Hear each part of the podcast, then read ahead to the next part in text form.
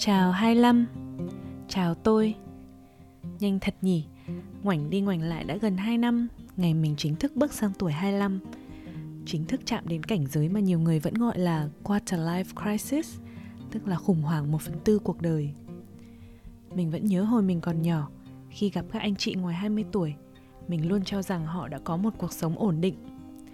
Lúc đó khái niệm ổn định của mình cũng đơn giản thôi có một công việc văn phòng lương cao, đủ để trang trải cho các nhu cầu sinh hoạt cá nhân. Có một người bạn đồng hành, và nếu ai giỏi thì sẽ có một căn nhà nhỏ của riêng mình. Và một năm cũng bỏ túi được vài một chuyến đi xa. Đến khi mình sang anh du học, quan điểm về sự ổn định của mình cũng không thay đổi nhiều. Và tất nhiên mình cũng vạch ra cho mình một lộ trình để đạt được sự ổn định đó. Đặc biệt là khi mình xác định từ sớm là mình sẽ định cư ở anh lâu dài mình lại càng phải lên kế hoạch kỹ càng để từng bước một trong cuộc hành trình tìm sự ổn định của mình sẽ xảy ra suôn sẻ. Và mọi thứ cũng xảy ra khá là suôn sẻ cho đến tuổi 25 Tuổi mà bây giờ nhìn lại mình mới nhận thấy rằng đây chính là cột mốc đã khiến mình thay đổi khá nhiều về cái nhìn về cuộc sống. 25 là cái tuổi mà mình cảm thấy mình không còn quá trẻ nhưng cũng chưa thực sự chín ở cả tuổi nghề và cả tuổi đời mình nhận ra rằng lộ trình mình định sẵn không còn phù hợp với sở thích và hoài bão của mình mình cảm thấy sợ vì mình không biết cuộc sống sẽ tiếp diễn ra sao khi mà những kế hoạch 5 năm, 10 năm không còn chạy theo dự tính nữa. Mình cảm thấy loay hoay trong cuộc sống của chính mình. Đây có phải là công việc mình thích không? Đây có phải là nơi mình muốn ở lâu dài không? Đây có phải là người bạn đồng hành sẽ đi cùng mình đến cuối đời không? mình có hàng trăm câu hỏi mà mình không thể ngừng suy nghĩ về chúng được, nhưng mà nghĩ mãi thì cũng chẳng có câu trả lời. Và mình bắt đầu so sánh cuộc sống của mình với kế hoạch mà mình đã vạch ra, so sánh cuộc sống của mình với cuộc sống của những người xung quanh. Và mình cảm thấy rất lạc lõng mình cảm thấy dường như chỉ có một mình mình là người duy nhất không biết xoay sở ra sao với chính cuộc sống của mình. Trong khi những người khác thì có vẻ đều đang tận hưởng cuộc sống của họ một cách rất trọn vẹn và một cách rất đáng ngưỡng mộ.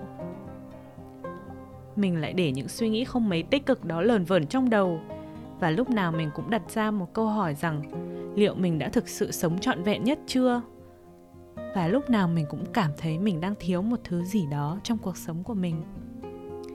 25 đấy. 25 là cái tuổi mà mình tự đặt ra cho mình một hình mẫu lý tưởng.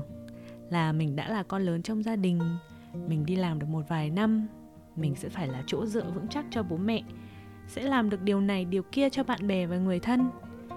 Và mình cứ quanh quẩn, cố gắng hoàn thành cái hình mẫu đó. Mình đã rất giận bản thân khi mình không đạt được những tiêu chuẩn mình đặt ra và mình cảm thấy rất mệt mỏi nhưng mà hình như tuổi 25 là phải thế đúng không?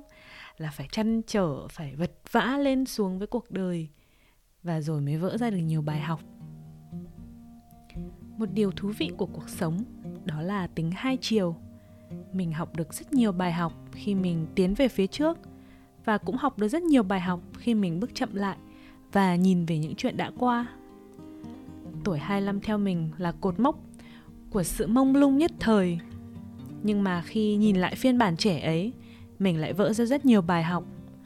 Những trải nghiệm mà mình không hề nghĩ là mình sẽ đúc kết được khi mình đang ở trong giai đoạn ấy. Bài học đầu tiên là về sự thay đổi của cuộc sống xung quanh và cũng của chính mình. Tuổi 25 cho mình thấy rằng kế hoạch 5 năm hay 10 năm chỉ là một dàn ý sơ lược cho cuốn sách của cuộc đời mình. Có một dàn ý để biết mình cần tập trung vào ý chính nào, nhưng nó chắc chắn không phải là kim chỉ nam hay một định luật bất biến bởi vậy mà đừng tôn thờ cái giản ý đó quá nhiều. Hãy để trí tưởng tượng của mình được chơi đùa một chút khi viết cuốn sách của chính mình. Lan man một tí cũng không sao, lòng vòng một tí cũng được, vì chẳng câu chuyện nào giống câu chuyện nào cả. Bài học thứ hai là về tình bạn, đặc biệt là tình bạn với chính mình. Mình là được có rất nhiều bạn thân, nhưng lúc nào cũng quên đi một người bạn thân nhất.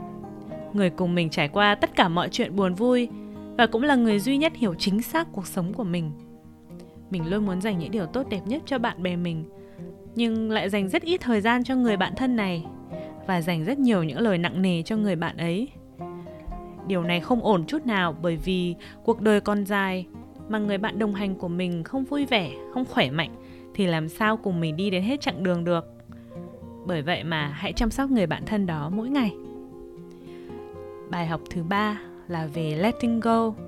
Mình cũng không biết dịch ra tiếng Việt như thế nào cho hay, nhưng có lẽ đây là bài học về học cách buông tay. Một người bạn của mình có nói rằng cuộc đời mỗi người như một chuyến tàu sẽ có những hành khách bước lên chuyến tàu của mình và ở với mình một khoảng thời gian dài nhưng có những người sẽ chỉ ở với mình một vài chặng mà thôi chắc chắn là mình sẽ buồn khi có những người phải rời xa mình nhưng nhiều khi chuyện phải như vậy vì thế hãy học cách buông tay và trân trọng những người đã đến bên cạnh mình đừng để nỗi buồn và sự thất vọng làm mờ đi những kỷ niệm tươi đẹp và cả những bài học mà các lữ khách đó đã mang đến cho mình. Mình đã sống những tháng ngày tươi đẹp của tuổi 25. Có những ngày mình cảm thấy mình là người may mắn và hạnh phúc nhất thế gian. Và cũng có những ngày mình cảm thấy mình bé nhỏ, kém cỏi và đen đủi hơn ai hết. Có những lần mình bật khóc một mình giữa văn phòng. Mình thất vọng vì chuyện hẹn hò yêu đương lại một lần nữa chẳng đi đến đâu. Có nhiều những kỷ niệm khó quên và những chuyện buồn không muốn nhớ mình biết cuộc sống của mình không hoàn hảo nhưng mình vui vì mình đã được sống hết mình được cảm nhận những cung bậc cảm xúc khác nhau của tuổi 25 để bây giờ nhìn lại mình có thể tươi cười và nói rằng mình đã dành cho tuổi 25 100% nhựa sống trong con người mình. Những tình cảm thuần khiết và mãnh liệt nhất. Cảm ơn tất cả những lữ khách trên chuyến tàu của mình. Và tàu của mình lại chuẩn bị lăn bánh tiếp đây.